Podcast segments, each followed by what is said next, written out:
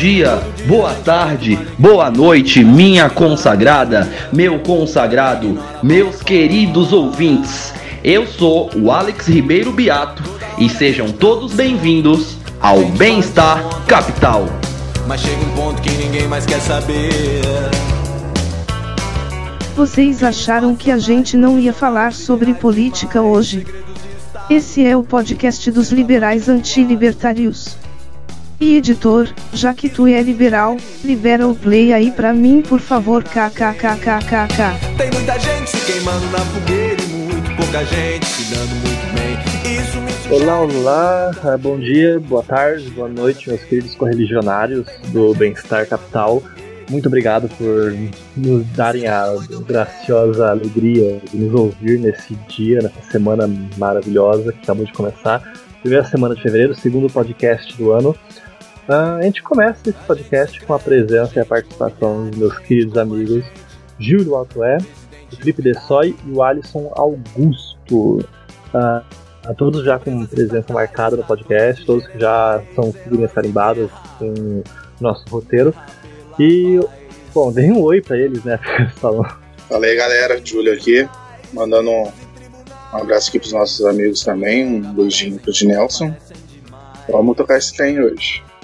Fala galera, Alisson falando e espero que a gente tenha um bom episódio para bater um papo muito interessante sobre dois temas atualíssimos e muito polêmicos, então vamos ver onde é que a gente vai chegar aqui. E aí, pessoalzinho? Aqui é o Felipe, Felipe Dessoy. Prazer estar aqui de novo e vamos que vamos. Bom, gente, ah, no episódio da semana passada a gente falou sobre o Fórum Econômico Mundial e o aumento do teto salarial dos professores universitários estaduais. Bom, o tema de hoje é com dois temas principais, né, o nacional e o internacional. O tema de o nacional é o Enem 2019, que mesmo com é, a suposta boa execução, a prática dele, a continuidade está sendo questionada abertamente, a gente vai analisar isso. E o segundo é, ponto que eu gostaria de discutir é a pandemia do coronavírus, que é um nome horrível para um vírus horrível, que deram o nome de uma cerveja ruim para um vírus que mata pessoas. Eu nunca vou. Os memes também que estão fazendo em cima disso, eu acho engraçado, mas eu não acho tão propício assim, né? Mas enfim, hoje a gente vai falar sobre o Enem e do coronavírus. Isso me sugere muita sujeira.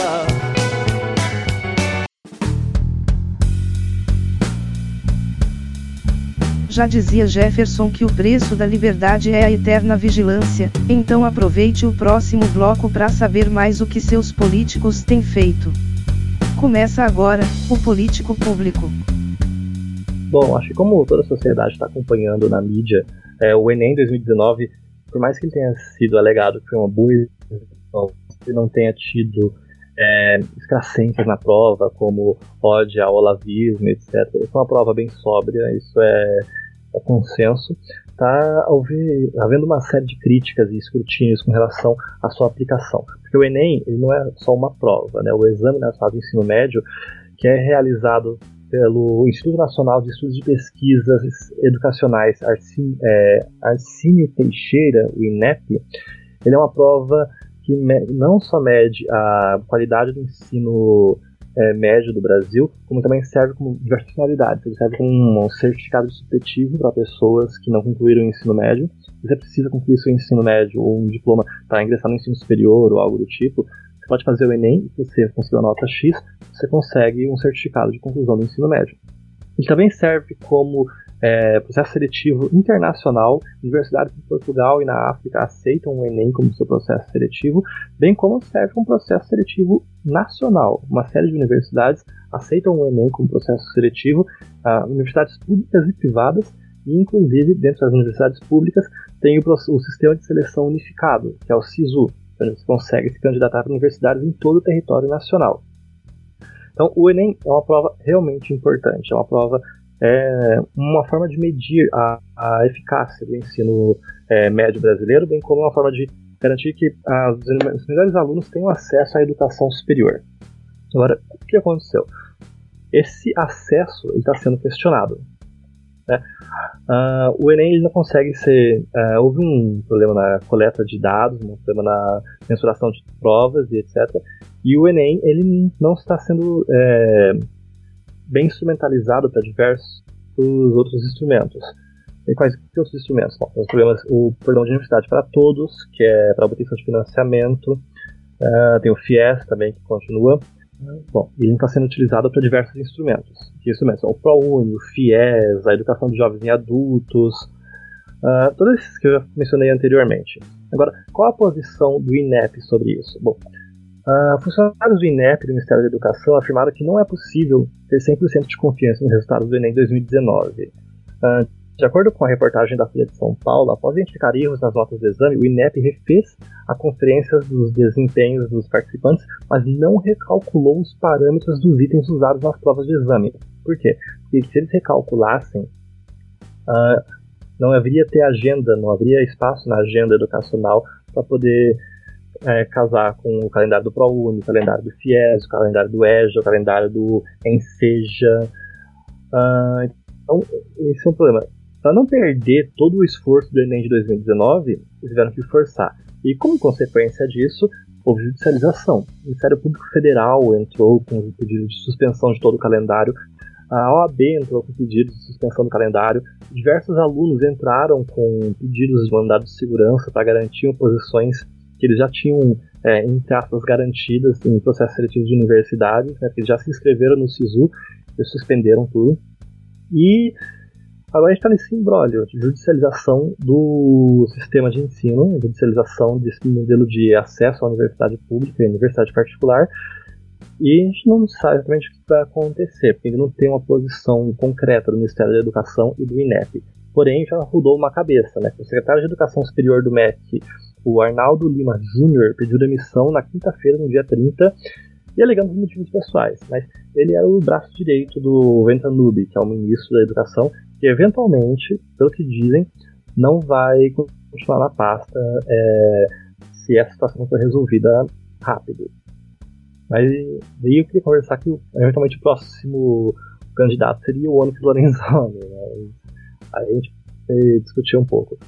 Agora eu queria conversar com vocês sobre o que vocês acham do Enem, como foi executado e qual o impacto que vocês acham que vai ter na agenda educacional do governo. Fala galera.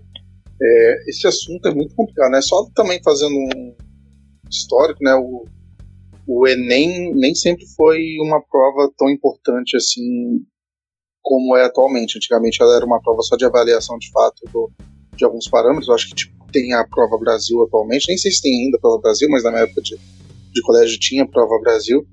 E a partir, eu acho que foi 2000 e tanto, né, que ela passou a realmente valer para para você entrar na, nas universidades. Eu acho que, inclusive, o, o, ano que eu entrei na faculdade, se não me engano, foi 2011, 2012, foi quando ela começou a expandir e funcionar de forma mais universal. E aí que você tem um grande problema também de você não ter uma confiabilidade e você ter esses problemas na prova. Hoje em dia, o Enem ele é, um, é uma, é, ele é menos que um exame de avaliação. Ele não é um exame que avalia tanto assim no ensino médio, porque ele é, um, ele é uma prova só. Ele não consegue avaliar como que é o ensino médio de uma escola ou de uma pessoa só por essa prova. Mas ele é uma, ele é uma porta para você é, entrar no ensino superior público. É um ensino superior que é muito caro e que realmente é, é um ensino superior que, que tem muita demanda, tem muita gente querendo, muita gente. Tem alguns cursos que a, a alta sociedade brasileira quer. Então, ele é uma prova que as pessoas, inclusive, estão dispostas a fraudar a prova. Tem pessoa, já teve casos né, de fraude, teve casos de, de ponto eletrônico, ou seja, é uma prova que, como ela tem muito dinheiro envolvido, porque um curso, um, um curso de uma universidade federal pública de uma medicina, por exemplo, custaria, sei lá, 400, 500 mil reais ao longo do curso, talvez até mais. Então, ou seja, se você botar isso em valor de cifra, é um valor alto e as pessoas estão dispostas a fazer muita coisa para garantir essa vaga falando isso, sendo que ele é um critério de entrada, ela é uma prova muito importante, porque ela está envolvendo muito interesse. Para você ter um ensino, ainda mais para você ter um ensino superior de um curso de ponta, aqui no Brasil, que é um país tão desigual como ele é. Tendo em vista disso, você ter um, esse tipo de falha, lembrando que já houveram outras falhas antes, já teve falha, falha grave, mas já tiveram outras falhas pequenas, como erro de questão, como uma questão ter outra ter vazado, mas eu considero isso uma falha menor porque você cancela a questão, tudo bem. mas não foi um erro, digamos, na, na, na, no cálculo do resultado, não foi um erro no, no gabarito como um todo, um erro de sistema. Isso é muito problemático, principalmente quando a gente tem um ministro que ele não pega e assume esse erro e não toma providências rápidas para resolver esse erro. Das últimas vezes, quando houve erro, a gente teve uma resposta de certa forma mais rápida, teve uma comunicação melhor, foi, foi tomada providência rápida para você resolver o problema, para você garantir que o, que o exame ele não estava sendo afetado, digamos, a, a, confiança no exame. Dessa vez eu estou vendo que tá um pouco tá, tá, nebuloso. Até hoje a gente ainda não sabe se, se o exame ele está com resultado confiável ou não. O próprio governo, o próprio INEP assumiu isso. Você não tem garantia de que tá, tá tudo ok com o exame. Isso é isso pode acabar é, desmoralizando, entre aspas, o, o, exame no, nos próximos anos. Se nenhuma providência for tomada, obviamente, né? Aí nisso aí já tem até os bastidores sobre que a batata do, do, do Weintraub está assando ali exatamente por causa desses erros e por causa da, da morosidade ali para conseguir resolver esse problema. Uh, pois é, Júlio, eu acho, achei muito interessante esse ponto que tu levantou no começo da fala, sobre como o Enem tem ganhado importância nos últimos anos, uh, porque eu me lembro muito bem, quando eu ainda estava no ensino médio, que o Enem estava começando a ter essa grande relevância na, nacional para ingresso em universidade, né, no ensino superior. Uh, mas antes mesmo de eu mesmo fazer o Enem, eu entrei na universidade pelo ProUni, uh, eu, eu me lembro que o Enem era simplesmente um marcador de qualidade, né? Para saber como é que está mais ou menos a educação do, do jovem brasileiro, né, no ensino médio, uh, e era mais ou menos o que é atualmente o ENAD, né, eu imagino que os, os, os ouvintes aqui do Bem-Estar Capital são em sua maioria universitários ou têm algum pé na universidade, mas o ENAD, esse exame uh, nacional voltado aí para a qualificação do ensino superior né, tá querendo saber mais ou menos o que o Enem queria saber antigamente, que é qual é a qualidade das, da, do ensino em diferentes universidades brasileiras a partir de um mínimo denominador comum, né, de avaliação, né? Então era tudo para medir um padrão, para ver o que é que está melhor, onde é que, onde é que a educação está florescendo mais, em qual universidade, enfim. Só que de repente a gente vê que a sociedade como um todo, e eu não sei exatamente qual, quais foram os trâmites legais para isso acontecer, né? Mas a sociedade como um todo, inclusive os cursinhos pré-vestibulares, começaram a focar em Enem. Uh, hoje em dia a gente vê canais no YouTube com mais de um milhão de inscritos que são só para Enem, né? Coisas que antigamente era para cursos pré-vestibulares, vestibulares, enfim, né? Uh, hoje em dia é Enem. O, a grande sacada então foi uh, desses diferentes cursos preparatórios das próprias escolas. Eu trabalhei como professor uh, numa escola da zona sul aqui em Porto Alegre e ela era voltada para tirar uma boa nota no pessoal no Enem. E eu, e eu lidei com, com alunos de classe média alta né? Eles a princípio no meu tempo eles seriam eles só fariam vestibular. Hoje em dia o foco é no Enem e isso acabou gerando uma grande importância uh, na malha social quanto a esse exame né, que muitas pessoas fazem, não apenas jovens, a minha mãe mesmo fez, e ela foi ver que vagas ela poderia ter pelo SISU e agora pelo ProUni, né? E, e, então a sociedade meio que acaba virando um pouco vítima né, uh, do que essa prova vai determinar. Né? Tanto jovens quanto adultos que têm algum sonho aí de entrar para alguma universidade, né? E ao mesmo tempo uma coisa que eu notei uh, vendo o processo seletivo, vendo as, uh, as vagas, a seleção de vagas, tanto no ProUni quanto no SISU, foi que uh, eu não sei se eu, se eu, posso chamar de sucateamento, mas especialmente no ProUni, a grande maioria dos cursos em oferta são cursos à distância das chamadas unisquinas, né? Uh, aquelas universidades que às vezes tu nunca ouviu falar, né, mas que tu descobre que elas existem porque tá ali na lista, né, e o curso que elas ofertam não é nem uh, presencial e nem semi-presencial, é um curso à distância mesmo, que tem um valor ali nas casas de 400, 500, 600 reais mensais, né, e que o governo iria cobrir caso tu conseguisse uma bolsa uh, mensal ali, uma bolsa integral ou mesmo uma bolsa parcial, né.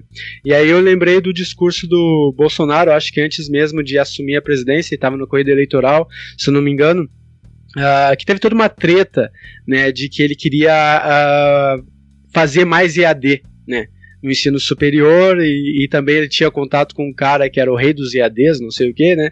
E de repente, eu, foi ontem ou anteontem mesmo, escrevendo a minha mãe no ProUni, eu percebi, meu Deus, só tem curso EAD aqui, a maioria técnico, né? Tecnológico, né? Nem de nível superior.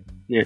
Então, eu, por um lado, a gente vê que o Enem ganhou uma grande importância, por outro, universidades como a que eu estudo, a PUC, os cursos são só presenciais, né, licenciatura, bacharelado, né? A PUC passou a ofertar muito menos vagas né, pelo ProUni. Né? Outras instituições que eu percebi elas também passaram a ofertar menos vagas. A lista de vagas parece ser menor e o que tem de mais são cursos à, à, distância. Né? Então parece que é uma série de fatores aí que estão intricados na, na dada aumento de relevância do Enem que faz as pessoas botarem muito olho e não apenas pessoas que estão com vontade de conseguir um curso de 500 mil reais sem pagar nada. Isso pode ser um baita incentivo para fraude, né? como também das próprias instituições privadas de ensino que estão aumentando, estão uh, ofertando cada vez mais uh, serviços de educação, né? O que eu particularmente acho ótimo em termos de competitividade no ramo da educação, mas por outro lado a gente está vendo que existe uma grande uh, vaca leiteira no meio da sala ali que está todo mundo querendo bebericar um pouco dela, né? É só esse apontamento que eu queria fazer. Não, eu queria dar uma complementação ao seu apontamento cara, porque essa vaca leiteira ela já foi muito, muito maior. Ela se chamava FIES. Só que o FIES, felizmente, está sendo descontinuado gradativamente. Tá? A tomada de crédito para estudantes do FIES está tá diminuindo a cada ano, a inadimplência está aumentando a cada ano também, porque realmente não deu muito certo. Mas ainda assim, os mecanismos de acesso do aluno para a instituição de ensino eles continuam. O FIES é uma forma de, é uma forma de tomada de crédito, né? Então, é, o FIES incentivava as instituições de ensino superior a ver um aluno não como um aluno em si, mas como um grande cartão de crédito que ele pegava, daí ele pegava, usava esse aluno para pegar dinheiro do governo. Era um esquema de rent seeking, o um meio nocivo de obtenção de renda, né, uma forma espúria de obtenção de renda que não se traduzia em efetivamente acesso a conhecimento nível, nível universitário. A questão é, tanto esse modelo de rank seeking, que era o FIES, quanto o ProUni, que é um modelo excepcional de acessibilidade, eles têm o mesmo mecanismo de entrada, que é o Enem. Então o Enem realmente é uma excelente plataforma, é uma plataforma democrática que a, serve a alunos da classe média, alunos da classe baixa, pobres e alunos da classe média alta e alta. O Enem é um instrumento de democracia no ensino superior. Ponto. Agora, a gente tem que tomar muito cuidado de como a gente lida com o Enem, porque ele pode ser mal utilizado, ele pode ser mal instrumentalizado, ele pode servir para manter um status de desigualdade. Isso é caça. Isso o Brasil faz muito isso. A gente pega um serviço social e fala, não, agora você vai ser um instrumento de desigualdade. O Brasil faz muito isso. Muito, muito. Incentivos que o diga. E, bom, é, hoje, a gente, com esse exemplo do Enem, conseguiu provar que, ou então perceber de uma forma mais enfática, que realmente não dá para confiar em modelos de incentivo, é, modelos de acesso públicos, ou não dá para confirmar, é, dá para confiar na, na, política educacional desse governo. Mas ninguém está surpreso com isso. Ninguém esperava, tipo, nós ter uma revolução educacional no governo Bolsonaro. A gente sempre é, ficou atento ou ciente que a agenda educacional não é prioridade dele. Agora, esse é um problema. Isso aconteceu em decorrência da falta de tato e de tecnicidade em um programa essencial em instrumento de democratização do ensino superior, que é o Enem. Bem, já que você já citou o presidente, só aproveitando a deixa, só lembrando os ouvintes né, que esse seria, então, o primeiro Enem do presidente Bolsonaro, então, obviamente, ele tem ele já teve circundado de várias polêmicas, mesmo antes sequer do presidente ser eleito, falando que ele ia averiguar questões e etc. Isso por si só já deixou todos os olhos virados para cima dessa prova, antes mesmo de acontecer qualquer coisa desse tipo. Depois disso, felizmente, o Weintraub falou que ninguém teve acesso à prova, assim, na, da maneira como o Bolsonaro falou que seria. Isso acabou uh, deixando os ânimos um pouquinho uh, mais baixos, né? Mas ainda assim, como era a primeira prova do presidente Bolsonaro, as pessoas acabaram ainda assim com, com de olho nessa prova e acabou vindo esse problema aí de algumas das provas que, se eu não me engano, o Weintraub falou que seria em torno de 0,1% das provas que acabaram sendo, uh, uh, tendo um problema na averiguação do, do, do, da pontuação. E aí veio outro grande problema, porque ao invés deles, deles detectarem eles mesmos quais provas haviam uh, teriam problemas de pontuação, eles acabaram chamando para que os alunos viessem e se denunciassem assim: olha, eu tive um problema na minha pontuação. E isso por si só é o problema porque o governo deveria saber quais são as provas que não, não estão corretamente pontuadas, as provas que sofreram algum tipo de troca na pontuação, como foi o caso.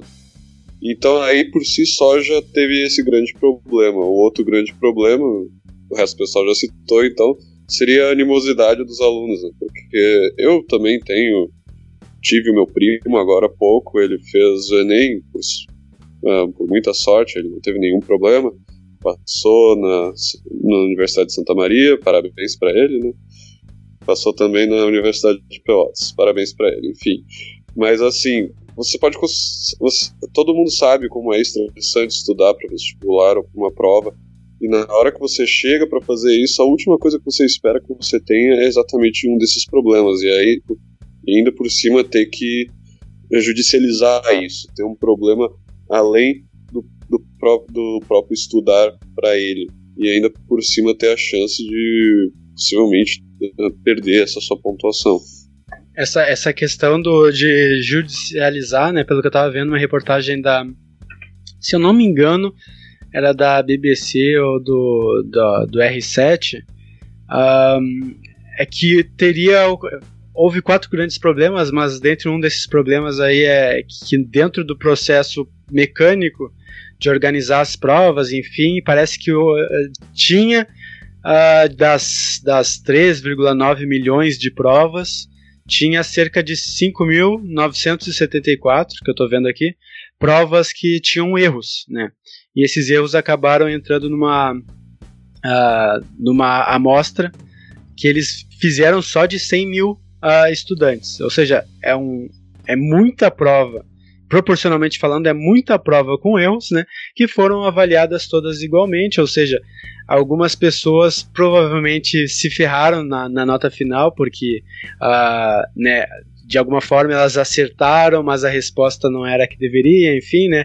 Ou, ou elas se deram bem, porque, sei lá, né? Sempre tem aqueles que perdem e aqueles que ganham, né? Sempre devido ao erro, né? Ah, e acabou que o, o INEP, né, que é o responsável pelo Enem, ele foi tentar arguir com, uh, em frente né, ao, ao superior, superior, Tribunal de Justiça né, para defender a não necessidade de fazer toda uma nova prova ou fazer toda uma auditoria, que daria todo que o, que o Júlio. O, o Gelson falou né, no começo que ah, tem todo o Sisu vai chegar agora, o ProUni está chegando, não vai dar tempo de fazer uma auditoria, as coisas vão atrasar tudo, o ano letivo está para chegar também, enfim, né, então as coisas estão muito intricadas e o que o INEP alegou para fugir dessa barra aí da necessidade de fazer toda uma revisão que garantiria certificação de qualidade, né, uh, foi que a influência desses erros uh, por todas as provas foi uma influência diminuta que seria incapaz de prejudicar o exame como um todo. Né? Então eles foram pensando assim em termos de proporções uh, da, da, quantidade geral né, de estudantes que, avaliar, que fizeram a prova para a quantidade de provas que foram detectadas com erro. Né? E esse eles detectaram essas 5 mil, quase 6 mil provas. Né? Uh, eu não sei até que ponto esse é um bom argumento, né? Porque a gente, todo mundo que está apontando esse erro está preocupado não com a quantidade, mas com a qualidade técnica da prova e da avaliação da prova, né? Mas parece que o Superior, o Superior Tribunal de Justiça aceitou essa, essa alegação do INEP e eu fico me perguntando como é que ficaria para os estudantes que perceberam esses erros nas suas provas, perceberam erros crassos nas suas provas e que não conseguiram uma vaga no ProUni ou no SISU por um ponto, por alguma coisa assim, que seria muito fácil de resolver se a prova teria, eh, tivesse sido né, adequadamente revisada. Né? Fora isso aí, foram os que foram identificados porque pessoas viram uma diferença muito grande. Imagina alguém que já não tinha uma perspectiva tão grande ou alguém que, que não estava tão atento assim sobre suas notas e não conseguiu identificar que tinha alguma coisa meio estranha na nota. Isso pode ter acontecido. Você, ah, o problema maior acho que é uma questão de desconfiança mesmo. Você não, não consegue afirmar que o sistema está funcionando bem. Então, seja um problema mais de confiança, eu acho, em si, do que qualquer coisa. Uma proposta que foi feita, que eu acho que faz sentido, é você adiar um pouquinho a entrada nesses programas. até resolver todos os problemas. Faz um, uma auditoria grande aí, chama uma empresa especializada, é, adia o, o SISU, adia o, o a, eu não sei como funciona nos outros programas, né, de ganhar o financiamento público, universidade privada, mas a dia também até ter certeza que todos os dados estão corretos. Não ficar, tá, porque parece que está meio que tentando fazer uns remendos, empurrando com a barriga para não assumir o erro. E, e, pode ser pior isso. Você pode judicializar, já está judicializando, né? Imagina você aumentar ainda mais essa. Levar essa judicialização de Els que gosta de coisa judicializada para frente. Imagina a merdaiada que não vai dar. Nossa, vai dar muita merdaiada, cara. Só pra deixar claro, só pra especificar adequadamente. Isso vai dar muita merdaiada, porque esse é o tipo de cenário em que não deveria existir judicialização, cara. Tipo, judicializar a política educacional já é difícil. Judicializar processo seletivo educacional é algo que tipo, não devia acontecer. Porque isso vai trazer mais imbróglio, vai ter briga por vaga, vai ser briga de de segurança, aluno vai começar a cumprir é, ano letivo em, com base em liminar, daí a liminar vai ser alterada, vai para o STJ, a STJ pode julgar que tudo ok, aluno perde a vaga. Então, realmente vai ser algo complicado. Cara. Tipo, judicialização não deveria ser algo é, passível de acontecer aqui. Infelizmente, esses alunos têm que se valer do seu direito. Eles, esses alunos que o Alisson falou, que estão a um ponto de entrar no processo seletivo que teve erro, eles realmente eles têm o direito, livre de certo, de entrar com mandado de segurança e falar: não, eu quero uma revisão da minha prova, eu acertei essa questão, eu quero minha vaga no processo seletivo. Beleza. Agora, pensa isso vezes, sei lá, 5, 10 mil em escala nacional, em tipo, cada ente federativo, cada uma das universidades e centros de pesquisa, nível federal. Vai ser um problema muito sério, vai ser um grau de insegurança jurídica muito sério e isso está tá no colo do INEP, está no colo do Ministério da Educação. Eles não tiveram um bom, eles não tiveram um bom crivo técnico para executar essa correção de prova, eles não tiveram um bom crivo técnico para consolidar as notas em uma boa database. Agora eles não conseguem auditar em tempo hábil. E, mano, isso é totalmente nas costas do Ministério da Educação, cara. E isso vai estar tá, tá levantando as críticas atuais, né? Tanto que alguns. o que, qual está sendo o maior problema também? parte da base que apoia o Bolsonaro está criticando muito e está pedindo a saída do Weintraub. E já tinham pedido a saída do Weintraub antes e já estavam com alguns indicativos que ele podia sair. Eu acho que isso aí poderia ser um estopim. O grande problema é que o Bolsonaro é muito daquele. Quanto mais você fala alguma coisa na mídia, ele não faz só para contrariar. Talvez se, se a mídia e o pessoal não tivesse batendo tanto, ele, tivesse, ele já teria demitido. Eu acho que vai acontecer o quê? Ele vai esperar um pouquinho e depois ele vai demitir, vai trocar. O próprio MBL, cara, o MBL fez críticas duras pro, ao Weintraub, o Partido Novo bastante, o pessoal do DEM, o Maia, o pessoal do centro-direita. É o pessoal que tá puto com uma pasta que é importante, que eles estão batendo o ano passado todo. O, a Comissão de Educação ficou batendo ano passado todo, não estava é, entregando resultado, não tinha projeto. O secretário de, de ensino superior, eu acho, um, eu, não, eu não lembro o nome dele, não, ele é um rapaz meio é, de descendência asiática, que era o que estava to tomando a frente da questão do projeto do Futuris. Ele pediu demissão, né? Não sei se alguém uhum. já comentou se era exatamente ele. Mas tá, tá essa situação e vamos ver, né, como que vai desenrolar, se eles vão demitir, quem que vai ser o novo ministro, como que vai funcionar isso ali. Já tem gente falando que eles estão tentando jogar o Onyx Lorenzoni do MEC por, por causa de alguns problemas também que tiveram na Casa Civil. Vamos acompanhar esse, os próximos episódios e espero que o Weintraub caia o mais rápido possível, porque é aquilo, né? O velho, ele era um cara ruim, mas ele era incompetente. O Weintraub, ele é um cara ruim e competente, no sentido de que ele é bom em fazer merda. O Vélez, ele não conseguia nem sair do lugar. É, é. E faz intencionalmente também, né? Exatamente. Nossa, coisa lastimável, cara. Mas sabe o que eu tô... Fala, Felipe. Alguém, alguém, alguém lembra daquele, daquela vez que ele tava no Twitter? Ele, eu não sei que post ele tinha dado like, mas era alguma coisa meio escabrosa, e aí ele botou a culpa que ele tava na, num cruzeiro. Não lembro disso. Esse é praticamente o nível do, do, do, ministro da Educação que a gente tá tendo agora. Você sabe de consolo? É, é, parece, se eu não me engano, ele deu like. Eu não sei se ele deu like ou ele tweetou do próprio perfil, mas uh, alguma coisa que era contra o Bolsonaro. Ah, e, lembro. E aí uh, ele se explicou dizendo que retweet ou like, não sei, não é endosso. E até ele o irmão dele parece foi defender ele. Retweetou o Nando Moura, cara, que o Nando Moura agora ele é o inimigo número um da família Bolsonaro. Ele é humorista e reformista. Exatamente. Eu acompanho o Nando Moura só pela zoeira faz um tempo, né? E agora de repente eu vi, meu Deus, Nando, eu tô concordando demais com o Nando Moura, tem algo muito errado aqui, velho. Tem, tem sim. Alguém para o mundo, né? Deixa eu Exatamente. descer um pouco. Agora só uma conclusão, só uma conclusão, pra não falar que eu falo muito mal.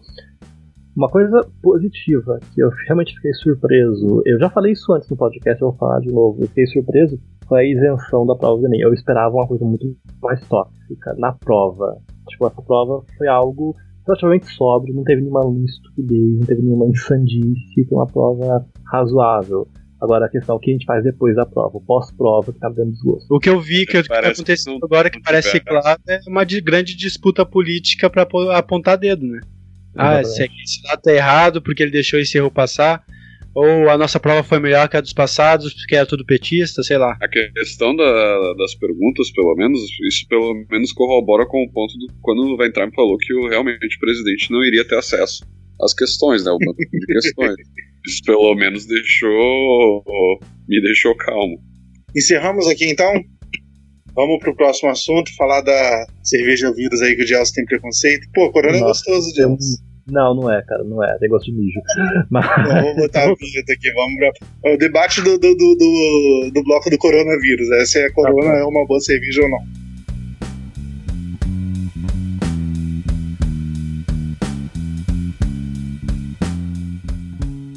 Uh, muito bem, muito bem. Agora o nosso segundo tópico, que é o coronavírus. O que, que é o coronavírus? O coronavírus é uma, uh, uma grande família viral, não é? é um gênero viral mesmo, uma espécie de vírus, uh, conhecido desde os meados dos anos 1960. É, essa espécie de vírus ela é conhecida por causar infecções respiratórias em seres humanos e em animais. Geralmente, as infecções por coronavírus causam doenças respiratórias leves ou moderadas, semelhantes a um resfriado comum. Daí é a confusão com gripe suína e etc. Uh, a maioria das pessoas que se infecta com um vírus da espécie coronavírus, uh, elas já conseguem uma infecção desse tipo ao longo da vida. É muito difícil você não se infectar com uma espécie de coronavírus ao longo da vida. A questão é que algumas espécies, alguns gêneros são mais letais que outros, né? Uh, e nesse caso a gente está tendo uma pandemia em escala mundial, infelizmente, de um coronavírus iniciado na China. A, a origem desse vírus ainda está incerta, a gente sabe que foi na província de Wuhan, né?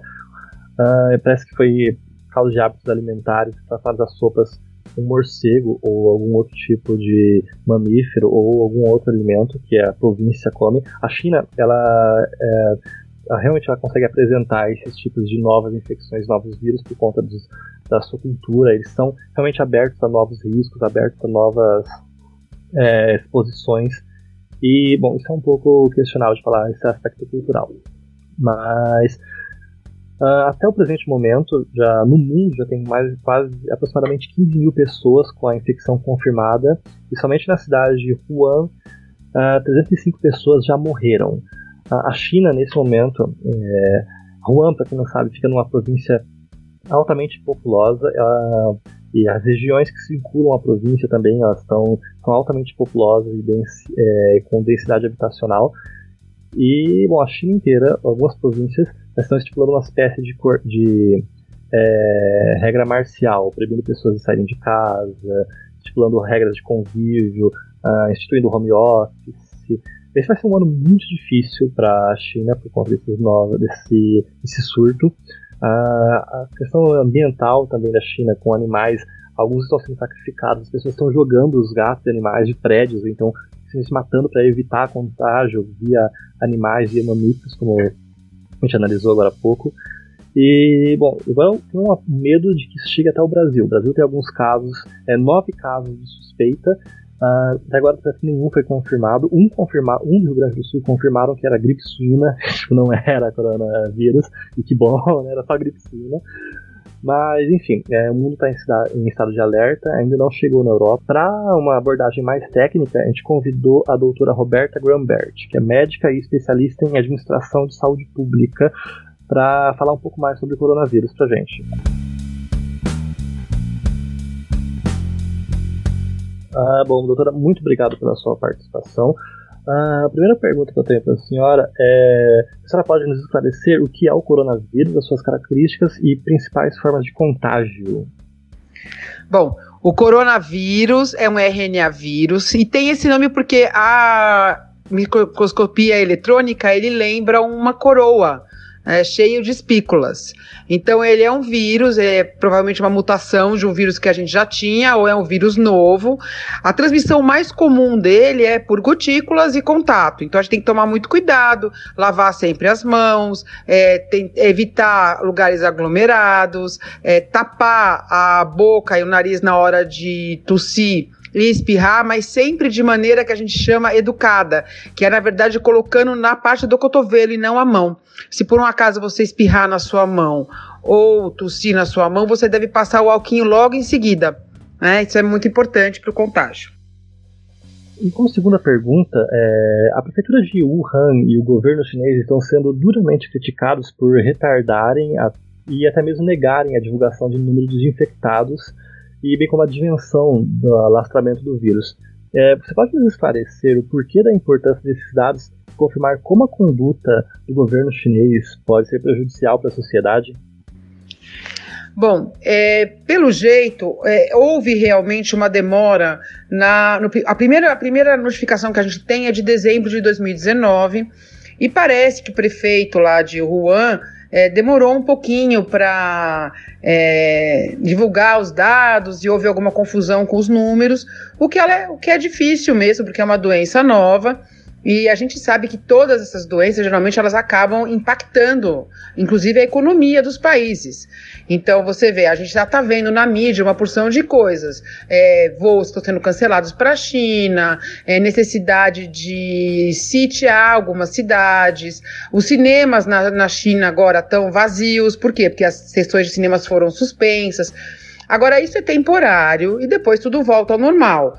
É, por enquanto, a gente não tem uma vacina do vírus. Eles estão tentando alguns retrovirais lá na China, parecidos com que são usados para o HIV, mas ainda tudo é muito incipiente porque é uma doença nova. A mortalidade é menor do que a mortalidade, por exemplo, do H1N1, que é e dos outros SARS, né, dos outros vírus parecidos com esse corona.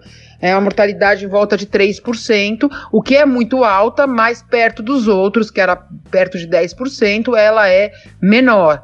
Então, é, o problema desses vírus é que a gente ainda não sabe como prevenir o contágio. Tem muita gente que não vai ter o tipo de doença grave, mas vai acabar contagiando outras pessoas. Muito obrigado. Ah, e ontem o presidente, não ontem não, é, semana passada, o presidente em exercício Hamilton Mourão, enquanto o presidente Bolsonaro estava na Índia, né, afirmou que os portos e aeroportos brasileiros estão preparados para lidar com o coronavírus. Ah, a senhora referenda essa afirmação? Bom, o Brasil está fazendo tudo dentro dos conformes, né? A gente não tem ainda nenhum caso confirmado. Eu acho que são 10 ou 9 casos suspeitos, porque parece que um caso foi descartado e agora voltou para o hospital com outros sintomas. O problema dessa doença também é isso. Às vezes você vai ter confusão de sintomas com outras viroses. E você, a gente vive num país onde a gente tem várias doenças que vão lembrar o, a doença, a infecção pelo coronavírus que acontece? Importante, se você tiver dúvida, é, ficou perto de alguém que veio da China, principalmente lá da, da província de Wuhan, tem que procurar o pronto-socorro, procurar é, a ajuda, e eles estão fazendo tudo direitinho, sim. Esses pacientes estão isolados, esse exame já foi encaminhado para a Fiocruz, né, que, é, que é a unidade do Brasil que tem a capacidade de analisar o vírus e a gente já já vai saber o resultado desses que já estão internados com suspeita para ver se eles são positivos ou não. Se forem positivos, vão é, estar como quadros é, confirmados da doença. Então a gente não tem ainda nenhum quadro confirmado aqui no Brasil. Isso é muito importante. Vamos esperar que a gente não tenha. Né? É, e nos Estados Unidos e na Alemanha, a gente tem dois casos onde a, a transferência do vírus já não foi diretamente de alguém é, que veio da China. Então, a gente tem o caso de uma esposa que foi para a China e passou para o marido. Né? Então, esse é um caso importante, porque é uma contaminação dentro do próprio país. Mas aqui no Brasil, a gente ainda está longe disso. Muito bem. Ah, agora você já falou do SARS, de outras é, infecções do mesmo outras pandemias do mesmo gênero.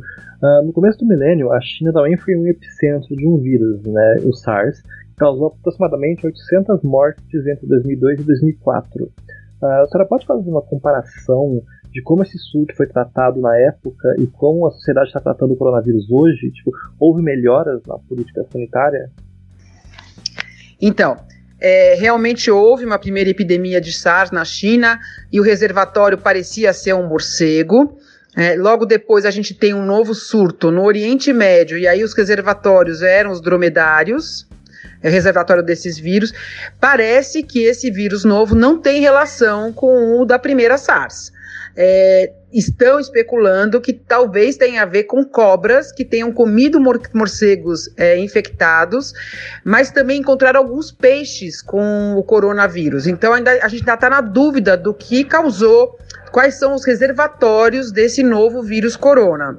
É, são especulações, isso é importante deixar bem claro, porque nos dois, dois casos a gente tem certeza. Agora a gente ainda não sabe, né, mas é um vírus que parece ser um vírus é, modificado. É, mas a gente vai ver, é, o mundo todo está é, na busca de um, uma resolução. Como eu disse anteriormente, lá na China eles já estão usando alguns retrovírus e parece que já teve a primeira alta na China de paciente que teve uma pneumonia pelo coronavírus e ele saiu bem do hospital. Então isso é uma esperança. Né?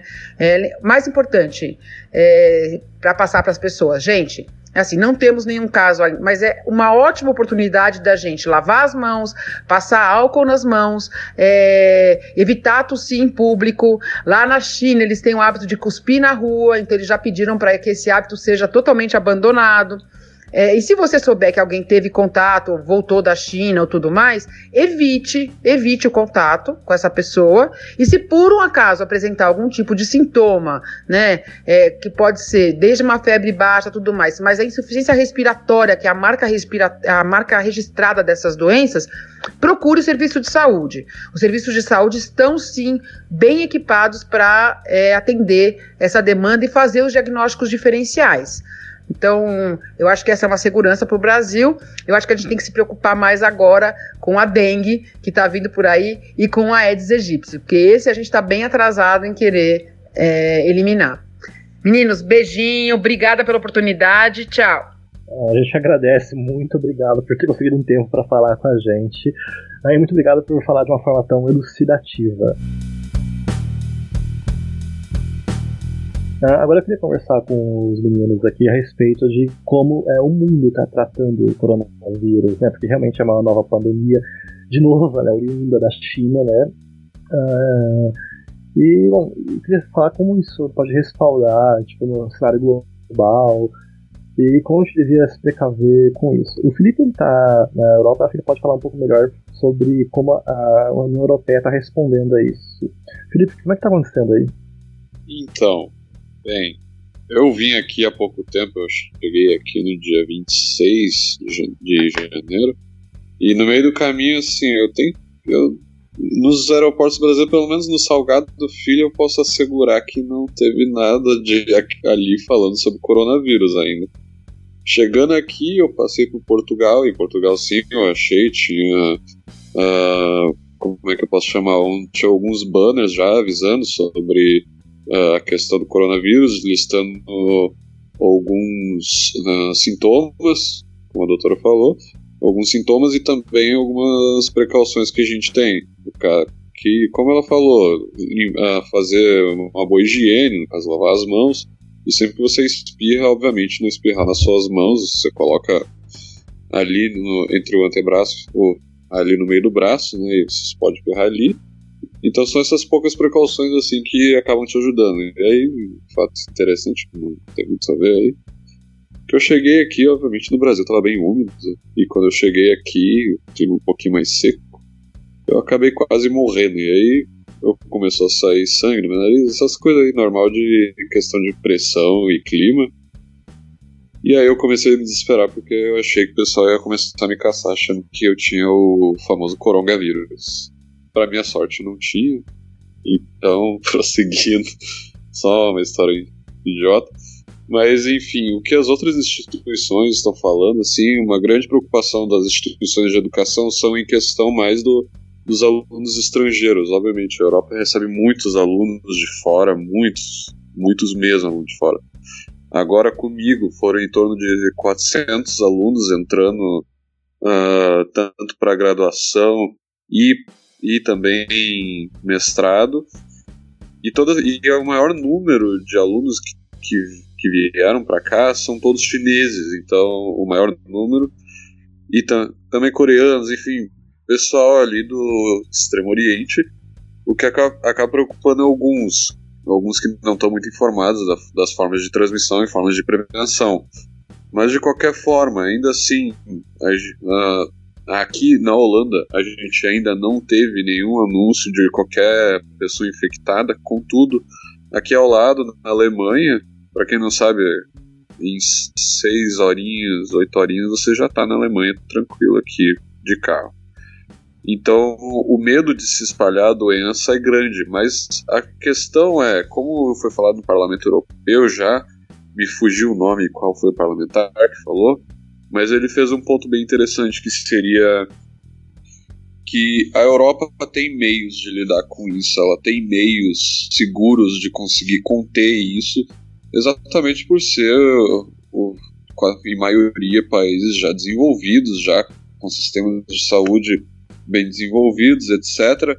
E a prevenção acaba se tornando mais fácil. A maior preocupação da União Europeia, falando ali no Parlamento Europeu, seria mais da questão dos países que não estão prontos exatamente para esse tipo de pandemia como, como é que a gente vai evitar? A gente pode evitar que ela chegue aqui, mas a gente vai conseguir evitar que esses vírus cheguem nos países de terceiro mundo, nos países aqui ao redor que não tem uma estrutura hospitalar, uma estrutura de prevenção de pandemias desse tipo, a gente consegue evitar, a gente, a gente precisa ajudar esses países exatamente porque ajudar eles seria nos ajudar, porque a gente pode evitar Uh, a gente pode ajudar na prevenção dos cidadãos, a gente pode ajudar na prevenção de quem está dentro do território nacional, mas a gente não tem como controlar quem está do lado de fora. Se isso, se os países não se abrirem e forem sinceros, como a China não foi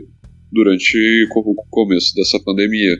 Então agora essa, uh, uh, essa doença agora se alastra e a gente já teve, por exemplo, a primeira morte fora do fora da China foi um chinês de Wuhan, ainda, ainda assim foi um chinês, e ele morreu na, nas Filipinas. Ele teve todo, ele teve praticamente quase todos os sintomas, foi diagnosticado somente como uma pneumonia forte.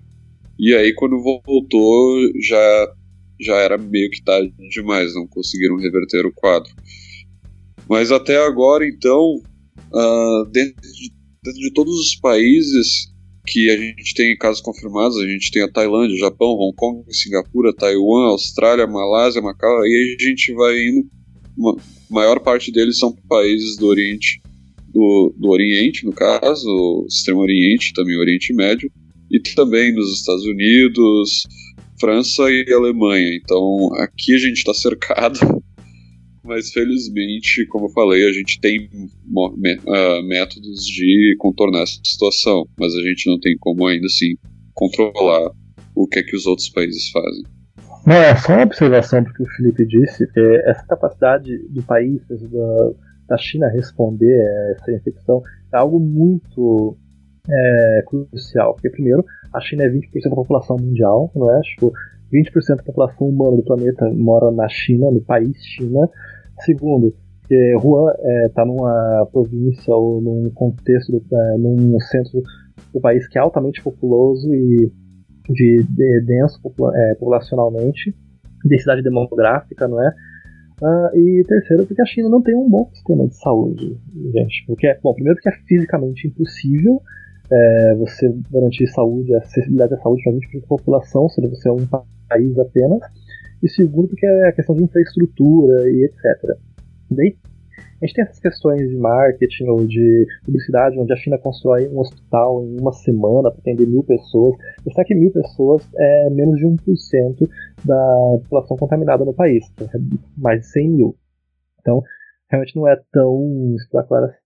Segundo, porque a qualidade do serviço não é algo tão confiável quanto a gente pode pensar. Tem nada construído em sete dias, é tão confiável assim.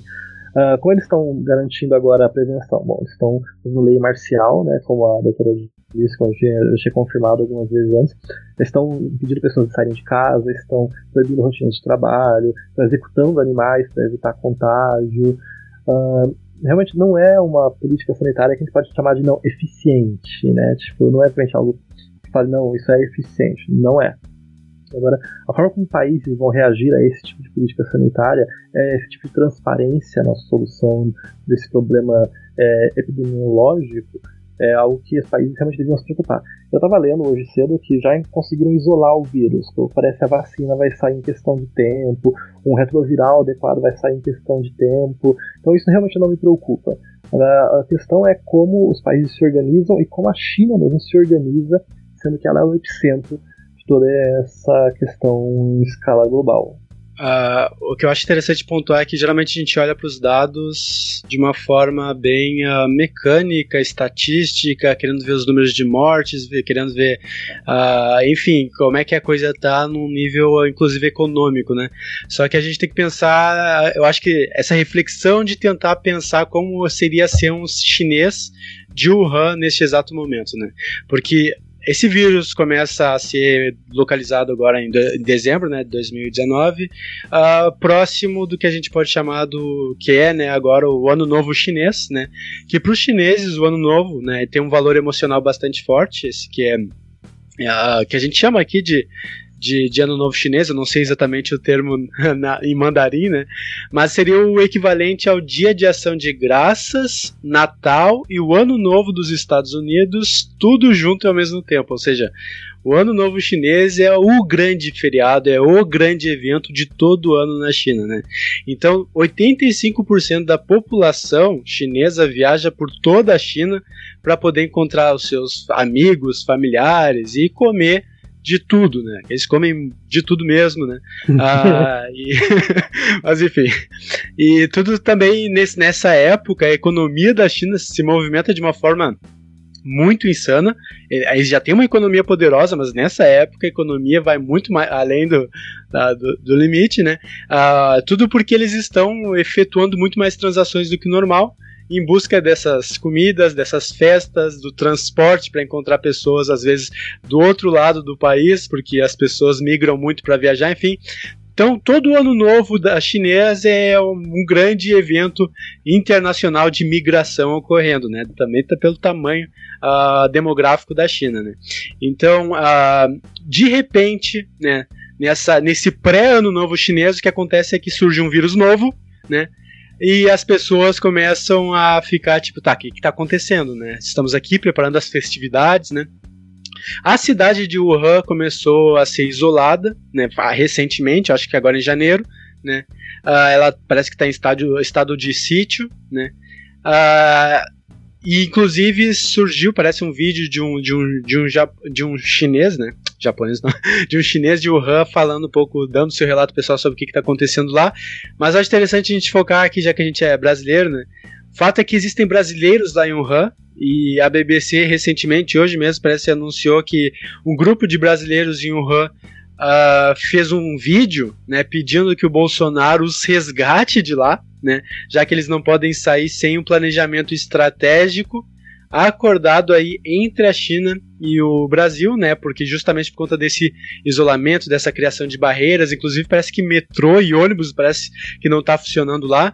Talvez postos de gás também não estejam funcionando, então uh, chineses de Wuhan que têm um carro não vão poder nem abastecer para poder ir mais a, além da cidade, né? As bordas estão fechadas, né, justo para poder conter o vírus eh, que está lá, enfim, virou um grande laboratório a céu aberto Wuhan atualmente, né. O que aconteceu então, né, é que a gente tem essas, essa perspectiva oficial, né, de que existe esse, o coronavírus eh, um, de um tipo mais agressivo, que a gente faz comparação com a SARS, né, que é um, é um tipo de coronavírus uh, de deficiência respiratória aguda, que é mais grave, né, uh, não necessariamente agudo, agudo e grave são diferentes, mas enfim. Uh, o que acontece é que, de repente, a gente tem toda uma treta política envolvida aí, porque além da guerra comercial entre Estados Unidos e China, existe uma guerra política ideológica sobre uma soberania do, de quem é o certo, que tipo de civilização é a melhor, enfim, né? O fato é que está surgindo algumas teorias da conspiração e eu vou mencionar uma aqui que a gente tem que ter em mente, né? Isso pode ser total teoria da conspiração, mas alguns dados apontam que talvez seja uma possibilidade, né? O que acontece é que parece que o coronavírus não surgiu aí no mercado de Wuhan, que é esse grande mercado uh, de transações comerciais de alimentos, de, que eles vendem animais de todos os tipos, né? Uh, mas parece que não aconteceu, por mais que as pessoas, nós brasileiros, estejamos com essa hipótese, porque tudo indica que o mercado de Wuhan não vende morcego, né? E o coronavírus é um problema advindo de, desse contato com morcego, né? E talvez o coronavírus, ele, e, embora ele tenha surgido ali por Wuhan, talvez ele não tenha vindo do, do, do, desse mercado e sim de um laboratório que estuda o coronavírus e estuda morcegos a 20 quilômetros próximos desse grande mercado de Wuhan. Ou seja, se isso mesmo for verdade, né, daí tem uns caras dizendo, ah, isso aí é uma arma biológica que os chineses estão colocando aí para acabar com o mundo. Outros estão dizendo que isso aí é uma baita de uma falha do governo chinês aí, né? O fato é que se isso for verdade, né, e se for o vazamento de, de, de um laboratório de, de, de, estudos biológicos, né? Algo que inclusive pode estar acontecendo no Brasil, nos Estados Unidos, vários laboratórios que testam animais estão por aí por todo mundo, né? Ou acontece que parece que esse laboratório testava especificamente, uh, queria entender o coronavírus e queria entender morcegos, então parece que tudo indica alguma semelhança. O fato é que, se isso for verdade, isso poderia justificar por que o governo chinês ocultou a existência do coronavírus, inclusive dos cidadãos de Wuhan, né? Um desses cidadãos que estava falando há pouco, né, foi um, foi um chinês aí que fez um vídeo por VPN que vocês podem consultar, tá no YouTube, né? VPN, ou seja, seria por uma internet ilegal, algo que vocês podem uh, traficar até aqui no Brasil, né? Se não quiserem pagar, quis, pagar pacote de dados da TIM, da Claro, da Oi, enfim. Uh, e esse chinês fez esse vídeo para conseguir comunicar o seu relato sobre o que está acontecendo lá, na, lá em Wuhan. E ele falou sobre como as pessoas com uma pandemia na sua cidade estão levando a vida como se estivesse tudo ok. Tudo porque a prefeitura de Wuhan e o secretário oficial do governo, né, eles simplesmente não alertaram a população sobre o problema que eles uh, já conheciam desde dezembro de 2019. Ou seja, há pouco tempo o Wuhan estava seguindo a vida totalmente normal, sem acesso à informação de que eles estão sendo uma incubando, né, uma pandemia a nível global, né. Então, essa é uma teoria da conspiração, né, de um vazamento de laboratório, é algo que não está comprovado, é algo que pode se comprovar ou não com, com o passar dos fatos. O fato é que temos brasileiros lá que estão muito preocupados com a sua saúde, estão pedindo ajuda para o Bolsonaro, né, para reconhecer o Bolsonaro, parece que vai dar uma resposta oficial ainda, né? E a gente tem uma grande, um grande valor sentimental acoplado nesse evento aí, que é o fato de que os chineses esse ano vão perder o, o esse grande evento nacional aí que é o Ano Novo Chinês. Né? Não só isso, cara. Eles vão perder acho que uns 5 uns cinco pontos PIB, cara. Posso dar uma última palhinha aí? Manda. Mas uh, quatro, quatro coisas diferentes que eu vou falar aqui. Primeira, a primeira delas seria no caso desses brasileiros aí. Se você é um brasileiro, se você. Eu sou formado em relações internacionais, caso o pessoal não tenha acompanhado algum outro episódio que eu estivesse. Uh, se você está uh, em ambiente internacional, você não está no seu país de origem, você é brasileiro, você deve, de toda maneira, contatar a sua embaixada, consulado mais, mais perto. Exatamente porque a embaixada e o consulado eles vão poder te prover com a assistência necessária, obviamente eles não vão te dar tudo que for necessário. Né? É, inclusive, se você, só dando um outro exemplo, uh, um pouco distante, mas só para ilustrar a questão de como funciona o auxílio e por que as embaixadas existem. Se você, por exemplo, for preso nos Estados Unidos, você pode pedir ajuda, e você é brasileiro, você pode pedir ajuda para a embaixada brasileira, e a embaixada brasileira vai, vai enviar um diplomata para você, e aí eles vão poder te ajudar com uma pequena quantidade de dinheiro para algumas coisas necessárias, exatamente porque lá nas prisões você tem que comprar, no caso, uh, pacotes extras de comida, uh, roupa, chinelos, enfim. Uh, e também ajuda legal os diplomatas podem te, podem te oferecer. Isso e alguns outros serviços, assim, a depender da sua necessidade. Então, sempre que você está no exterior e você, diferente de mim, por exemplo, não tem uma dupla nacionalidade, recorra diretamente à embaixada brasileira. No caso, esses brasileiros eu imagino que eles não consigam.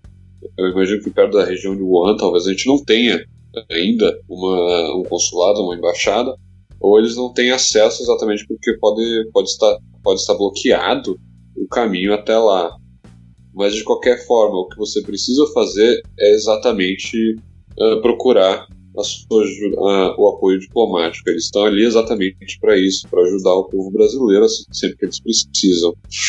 E uma outra coisa também, e aí, como eu disse, totalmente meio que fora do que eu estava falando antes, mas uh, voltando a falar de, uh, sobre a União Europeia, a China pediu, isso de acordo com o New York Times e o Xinhua News, que é um portal de notícias chinês, a China pediu ajuda à União Europeia para comprar urgentemente uh, suprimentos médicos.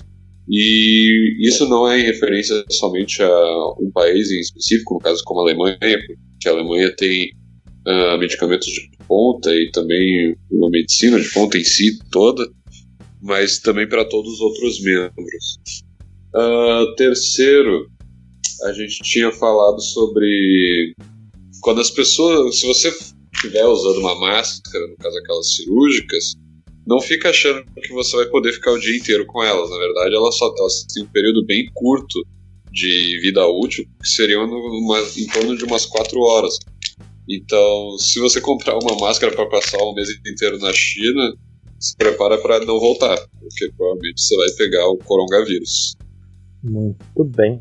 Vamos encerrar esse é, ponto? O único adendo que eu queria fazer nesse bloco inteiro, que acho que vocês já falaram de quase tudo, é que, ainda mais, mais pela entrevista mesmo, que tinha uma expectativa de não acontecer aqui no Brasil, mas eu acho que é uma questão só de tempo, né? De ter um caso identificado aqui no Brasil. Estatisticamente, eu acho que vai acabar acontecendo mais cedo ou mais tarde. Só isso. Estatisticamente parece inevitável. Ainda bem que a positividade é o nosso forte aqui, né? Ah, total, mano. Aqui o coronavírus vem pra matar a gente a gente fala, pelo amor de Deus, mano, tem dengue. O coronavírus vem, a gente coloca mão, no beira do copo e manda pra dentro. Não, cabe o nosso saneamento. Não, o coronavírus. Já, já. Vem cá ver nosso saneamento, cara. Nosso saneamento mata muito mais do que o coronavírus. É, olha, olha, a água aqui do Rio de Janeiro, passei mal essa semana aqui já com Nossa. essa água. Tá... Oh, sério? Passei mal é. real. É porque eu tava, olha aí, o pessoal sentiu o drama do Rio de Janeiro. Tava tomando água mineral, aí eu fui comprar mais água mineral, aí dava 4 reais uma garrafa de um litro e meio. Eu falei, não, eu vou beber água suja, mas não vou ser assaltado, né? Aí eu de, de, água do filtro, né? Eu tô tomando a torneira do filtro. Aí eu comecei a meio que, que me sentir mal, indisposto e tal. Aí eu acordei no outro dia já mal, pisão, baqueado. Ah. Aí deu, baixou a pressão quando fui fazer uma trilha aqui. Aí eu falei, ah, quer saber, eu vou comprar água mineral mesmo, mas eu achei uma água com preço acessível. Aí eu já comprei três fardos e tô fazendo estoque de água mineral em casa. Se eu puder esnobar um pouquinho, só um pouquinho no caso, aqui a Oi? gente pode tomar, se eu puder esnobar um pouquinho, Aqui, aqui, pelo menos na Holanda, a gente pode tomar água direto da bica, né, cara? O governo até incentiva. Ah, e tem lugar do interior tá tranquilo. O problema é que o Rio mesmo, né? Rio que é complicado. Eu moro em São Paulo, cara. Nossa Sabesp funciona. Obrigado. de nada. É, eu posso dizer que em Porto Alegre também funcionava, pra ser bem sincero.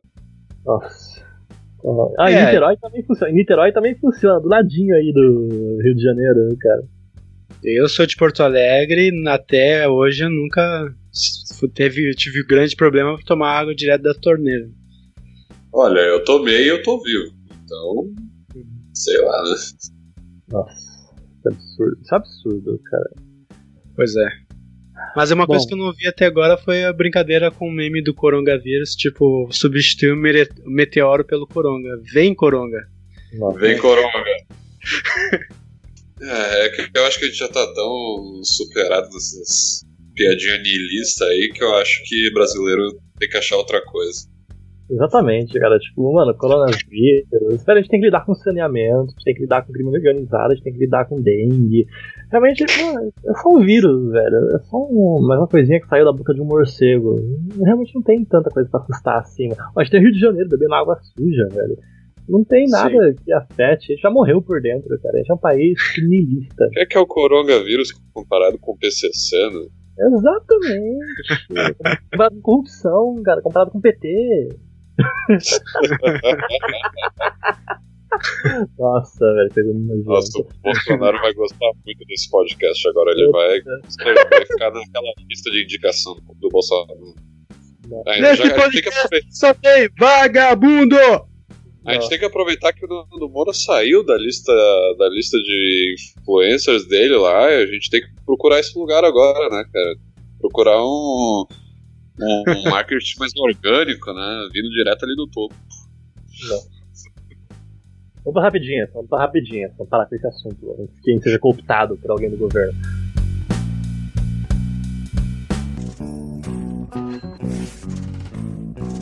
Bom, tem gente que não gosta, mas a gente até que é chegado numas rapidinhas. A rapidinha número 1. Desemprego cai a 11,9% na média de 2009. Informalidade é a maior em 4 anos. Cara, eu acho isso meio bom, sabe? Quer dizer, a questão da informalidade, especialmente, porque o des- cair de desemprego é sempre uma no- ótima notícia. Mas o fato é que a gente sempre fala sobre como a carga tributária no Brasil é excessiva e a gente, por exemplo, ah, eu me tornei MEI, né, que é o micro, microempreendedor individual, então na condição de MEI não é um absurdo ter que pagar o, o boleto de 56 reais por mês, ah, tendo um limite de fatura tal. Mas imagina que eu vou expandir a minha empresa, né? E de repente contrato mais gente, enfim, de repente eu saio do Simples Nacional, entro numa, numa outra legislação que começa a me comer por impostos, né?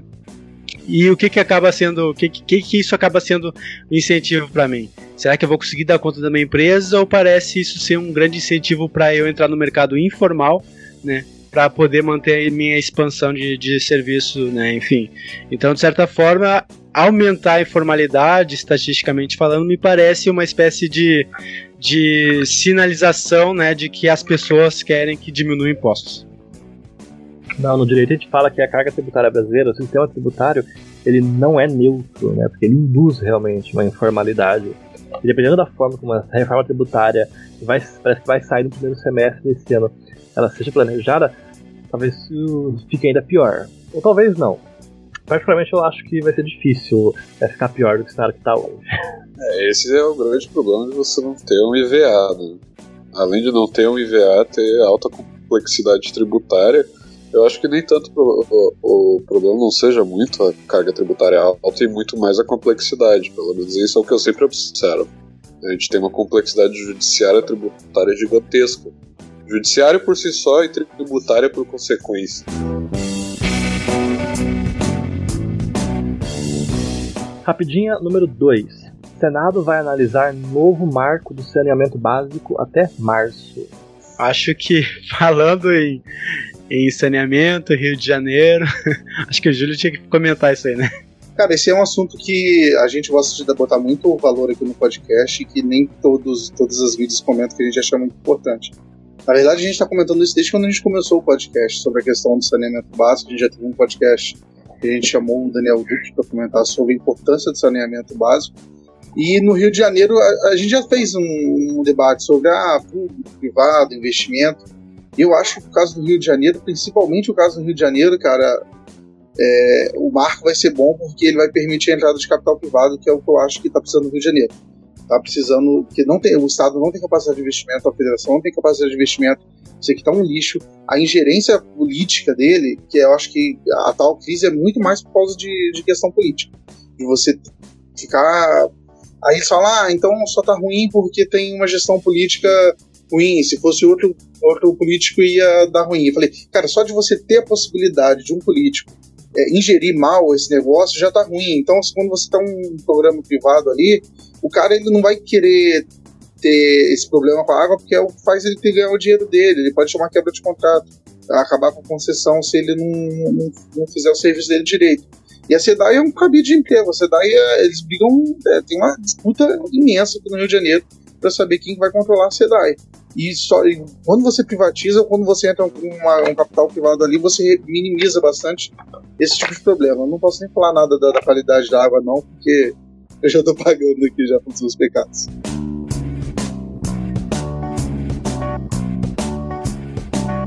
Uh, rapidinha número 3.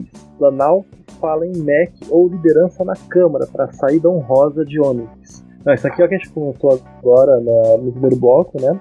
Para o Onyx eventualmente assumir o MEC, Ministério da Educação, ou então ir para a Câmara dos Deputados e pegar né, uma liderança que parece que está mais pacificado, não está mais aquela briga entre Joyce e, e o Eduardo Bolsonaro.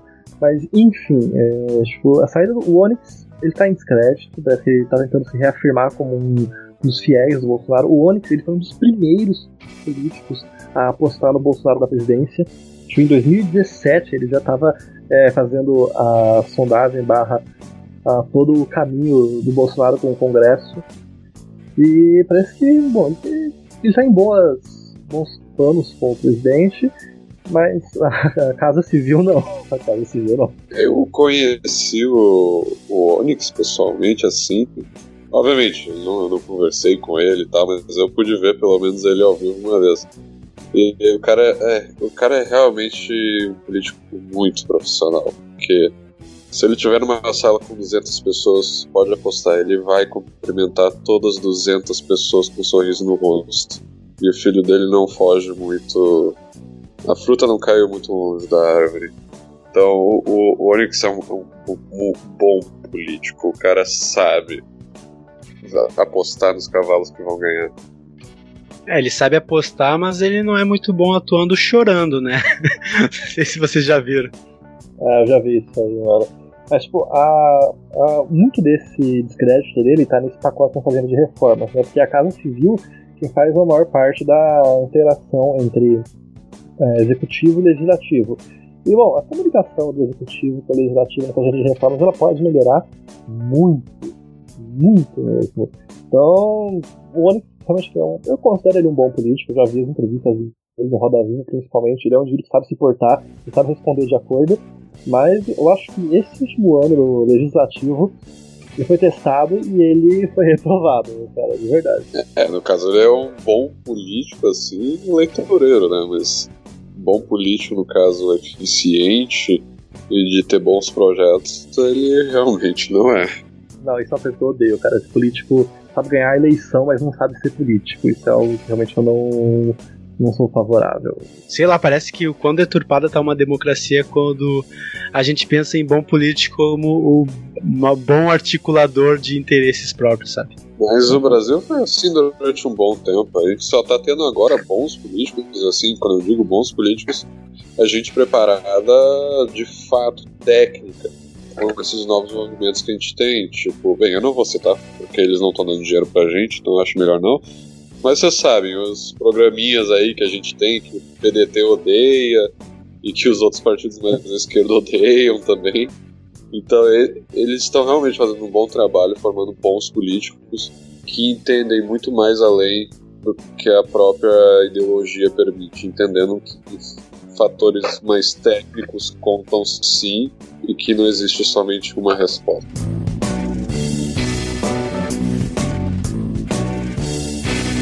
Uh, rapidinha número 4. Governo concede status de refugiado a mais de 17 mil venezuelanos. Cara, isso eu achei sensacional. Isso é realmente sensacional, cara. Eu também achei É, muito isso bom. daí fiquei- Essa aí é a minha área, então eu posso falar um pouquinho. A questão do, de eles conseguirem o status de refúgio, na verdade, foi bem facilitada conforme o tempo. Obviamente, também o governo de nosso governo de agora ajudou e o Maduro também ajudou bastante com, to, com todo o fuzuê que ele tá tendo junto com o. Não é que eu já esqueci o nome do outro cara? Alguém me ajuda. Guaidó. o Guaidó, toda essa fricção já gerou praticamente uma legitimidade para que as pessoas possam inquirir o status de refugiado lá com, com o Conari. Agora eles agora as pessoas que os venezuelanos, não as pessoas, sim, os, venezuela- os venezuelanos em si, eles conseguem o status de refugiado muito mais facilmente, porque para você conseguir o status de refugiado, você tem que ter um, um temor político, estar fugindo de guerra, ah, coisas desse tipo. Quem sabe outro dia eu posso mencionar os artigos em si, mas é que é meio chato. Mas em si, ah, o profundo temor político te ajuda com isso. E é o porquê a gente tem algum. Para quem conhece refugiados imigrantes aqui do, ah, do Brasil, vão ver que a gente não consegue conceder status de refugiados, de refugiado para haitianos porque na verdade eles não têm nenhum problema político em si para estar migrando para cá. Os maiores problemas que os haitianos tiveram eram exatamente problemas com, com a natureza, quando deu o terremoto e, a, e os problemas que desencadearam a partir dali para frente. Mas não eram problemas puramente políticos, assim dizendo. Já na Venezuela, a gente tem o exato oposto. As pessoas fogem por exatamente temor político do regime instaurado. E aproveitando a deixa só para divulgar uma organização que trabalha com refugiados, que eu- é estourefugiado.com.br, que eles trabalham no mercado de trabalho formal, eles estão querendo inserir refugiados no mercado formal. Então, quem tiver uma empresa que quiser contratar um refugiado, sei lá, quer ajudar de alguma forma a se voluntariar, estourefugiado.com.br, é um serviço excelente que eles fazem lá, é realmente apaixonante. Tudo Ah, bem. eles, esse, esse Estou Refugiado, eles também, ah, pelo menos, patrocinam, ajudaram a organizar a Copa dos Refugiados e Imigrantes. A gente teve, a gente teve várias edições, já teve algumas duas em Porto Alegre. Não sei se teve algum outro, em algum outro lugar além de São Paulo também. Mas a Copa dos Refugiados é um evento bem bacana, assim, quem tiver a chance de ouvir falar, procura um pouco na internet, porque é realmente bem legal ver o pessoal lá fugindo de guerra, o pessoal fugindo de desastres e o pessoal se unindo em prol do futebol. É sempre uma boa experiência e eles estão sempre procurando. Ah, e também é um, um evento que é patrocinado pelo Acnur, que é a agência da ONU para refugiados. Então é sempre bacana ver o- um jogo de futebol que vai um pouquinho além do clubismo.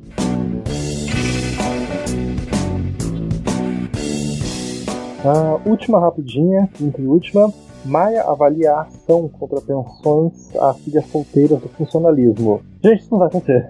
Tá? Tipo, direito adquirido, tá na Constituição. A gente pode evitar que novas pensões sejam dadas, pode reformar, mas acho que já aconteceu, né? No Executivo das Forças Armadas, cada poder tem uma lei que institui esse tipo de coisa. Agora, é, reformas são bem-vindas, é, novas medidas legislativas que cessam esses benefícios, regalias são bem-vindas.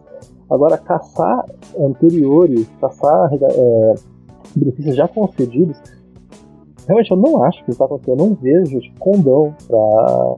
Só se fizer uma nova Constituição. Mas realmente eu não acho isso. Eu- é, é um benefício moralmente questionável, é um benefício eticamente questionável.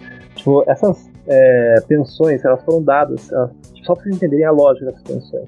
Nos anos 50, 60, quando uma filha não casava, ela, tipo, ela ficava pra família, ficava pra titia, entre aspas, e ela não era mais vista como um ser humano, ela era vista como um fundo de pensão, um fundo de capitalização. Ela ficou em casa para cuidar dos pais, ou ficou em casa para cuidar de idoso. Daí, essa pessoa solteira, ela fazia jus a um benefício diferenciado, um benefício sui generis. Essa é a origem dessas pensões. A filha que ficava solteira, ela fazia jus a um benefício para poder ser vista como um título de capitalização para cuidar da família, alimentar a família e etc. Uh, e daí uns 50 anos passou, as filhas solteiras começaram a fraudar casamento, casar só na igreja pra, e ter filhos e morar 20 anos com os parceiros, etc, para poder e sem casar, né, para conseguir manter o título de solteira, conseguir manter o, essa pensão. Os pais também todos se aposentavam adequadamente. Isso virou um esquema de grande sim, obviamente, né? E perdeu um pouco o objeto. Daí alguns foram caçados, foram reformados.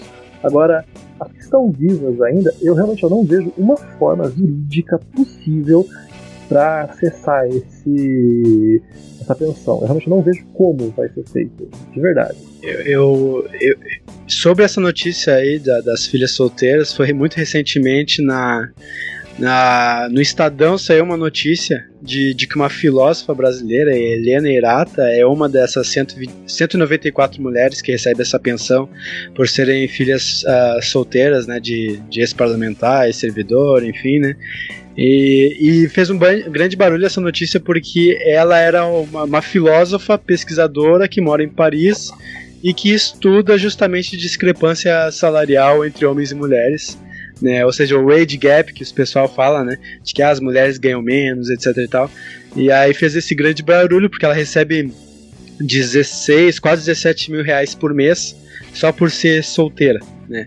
E, e, escreve sobre como as mulheres ganham menos, né? Então, só um comentário. É uma hipocrisia, isso é realmente uma hipocrisia. Mas, mano, tipo, eu, eu saúdo esse movimento do legislativo, eu saúdo esse movimento da sociedade por tentar, tipo, rever esses benefícios e por notar que esses benefícios são um problema para a sociedade, porque são uma regalia, eles atentam contra a democracia, contra o espírito republicano, contra a desigualdade. Realmente é um problema. A questão é que, nesse cenário, nesse cenário específico, eu acho que a gente vai ter que esperar esse povo morrer. Porque, tipo, realmente eu não vejo como, cara. Às vezes, tipo, a, aspecto geracional é o único aspecto que realmente pode apresentar uma solução nesse caso. E, infelizmente, é o que eu, é o que eu entendo. Pois é, economicamente parece ser um descalabro, né? É um descalabro falando economicamente, mas juridicamente parece ser mais seguro esperar o pessoal morrendo. Queria só ressaltar, então, o discurso do Nigel Farage para quem não conhece, é o cara do UKIP, que é um partido, e eu peço desculpa pelas palavras, um partido bosta. Felizmente, o partido não conseguiu uma cadeira, muito felizmente, mas ainda assim ele teve um momento de brilhar dele lá na, no, no Parlamento Europeu, né? Então ele deu o tchauzinho dele, deu o showzinho dele e falou que não odeia a Europa, ele só odeia a União Europeia. Então, para quem não viu ainda, dá uma olhadinha lá. E se você gostar dele, pensa de novo nas, suas, nas escolhas da sua vida. Só isso que eu digo por hoje. Talvez ele vire primeiro-ministro, tá? Talvez ele vire um Bolsonaro da União Europeia, da, do Reino Unido. Tomara, agora não faz parte mais da União Europeia, então vai lá e destrói o próprio país, faz o que quiser. Não, uh, o que eu acho é que, independente do que venha acontecer na, nessa treta aí da União Europeia, eu sou muito cético quanto às nações, as pessoas, enfim, aprenderem qualquer erro com a história, né? Vai passar os anos, qualquer problema que vier, as pessoas vão voltar a repetir, vão voltar com as suas aspirações nacionalistas, e aí vamos ver absurdo. Mas eu concordo E o último fatinho para o último fato, só para dizer que a gente não só veio para xingar, uh, e aí, como eu tô dizendo, é fato, saindo da União Europeia, o Reino Unido agora ele está denunciando, para quem não conhece, no linguajar de direito internacional, denunciar significa sair de um tratado internacional, então ele está denunciando cerca de 250 tratados que foram firmados pela União Europeia e outros países. Então, o Reino Unido vai ter o trabalho de ratificar todos esses tratados antigos. Talvez ele consiga da mesma maneira, talvez não. Talvez, talvez seja do interesse de outros países agora renegociar os termos de alguns tratados, porque agora o Reino Unido não tem mais a, as costas quentes que tinha antes com a União Europeia. Então vamos ver como é que vai dar o desfecho dessa novela. Por enquanto é tudo lindo, tudo é comemoração. Vamos ver como é que vai sair quando realmente estiver amadurecendo o, a criança Reino Unido por si só. Né, o Guedes falou na, em Davos semana passada que o Reino Unido estava desesperado para manter um tratado, para construir um, um, tratado bilateral com o Brasil, né? Mas, é, obviamente, estão desesperados por uma zona de suprimento, agora eles precisam comprar mantimento, etc. Agora vamos ver nossa capacidade de firmar esse acordo, a capacidade deles de negociar esse acordo. E, mano, não precisava acontecer. Aconteceu, paciência.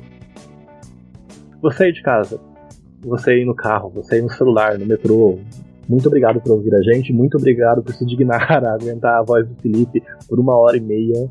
Tipo, realmente, nós apreciamos isso. Se você tem algum comentário, alguma observação, por favor, deixe nos posts do Facebook, ou então entre nos grupos do lá o Liberais, Liberais Antilibertários, comente no Facebook, no YouTube, acha a gente no Twitter, a gente tem um Twitter em algum lugar ali. A gente realmente está aberto para conversar, a gente está aberto a um diálogo, a construção de pensamentos da forma mais honesta e transparente possível. Uh, por favor, doe também pro nosso padrinho, né? O nosso patrocínio, a gente tem conta para pagar. O, o ele precisa de água, a gente tem que comprar água pro Júlio. Então, por favor, doe. tipo, doe pra gente, a gente tem as custas de podcast, a gente é totalmente transparente, tá? Com essas questões de valores. Uh, eventualmente a gente consegue doar para a sessão de caridade também quando sobra. E, enfim, muito obrigado a todos pela atenção. Gente, é, é 300 reais a calça pro jovem. Ajuda. Valeu, gente. Obrigado aí por estarem conosco. Grande abraço. Até a próxima semana. Então, muito obrigado por todos aí pela audiência. Foi um papo muito proveitoso, acredito que enriquecedor. A gente tocou em pontos sobre o Enem e sobre o coronavírus que geralmente não estão na boca do povo. Então, acredito que foi um papo bastante informacional para todo mundo. Então, até o próximo episódio. Espero tá, poder estar tá aí para bater um papo também.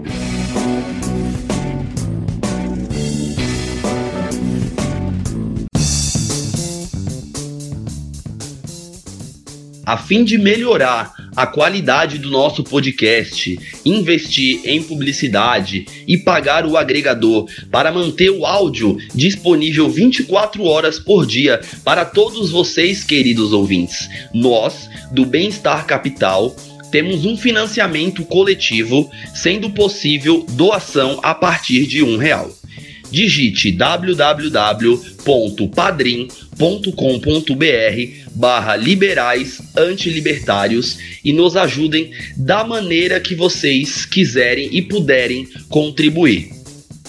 De antemão, gostaria de agradecer a todos os padrinhos que já estão doando e estão acreditando no nosso debate de maneira consistente e coesa Lembrando que se você ainda não faz parte do nosso grupo político que nasceu no Facebook, ou se você ainda não curte a nossa página, procure lá, Liberais Antilibertários, e entre para contribuir com discussões sobre política, economia e filosofia. Estamos disponíveis em vários players online: YouTube, Spotify, iTunes, Deezer, Addict para Android Castbox e SoundCloud. Se vocês quiserem ter um contato mais direto comigo, Alex, com o Dielson, com o Júlio ou com a Débora, tiverem críticas a fazer, sugestões, enfim, quiserem mandar um texto, alguma declaração de amor, mande um e-mail para liberais anti temudo libertários@gmail.com que responderemos com muito carinho. Acharam que eu não voltaria? Aqui estou, meus consagrados. Obrigado pela audiência. Lembre de recomendar esse podcast aos amigos. E não se esqueçam, a agenda republicana vive.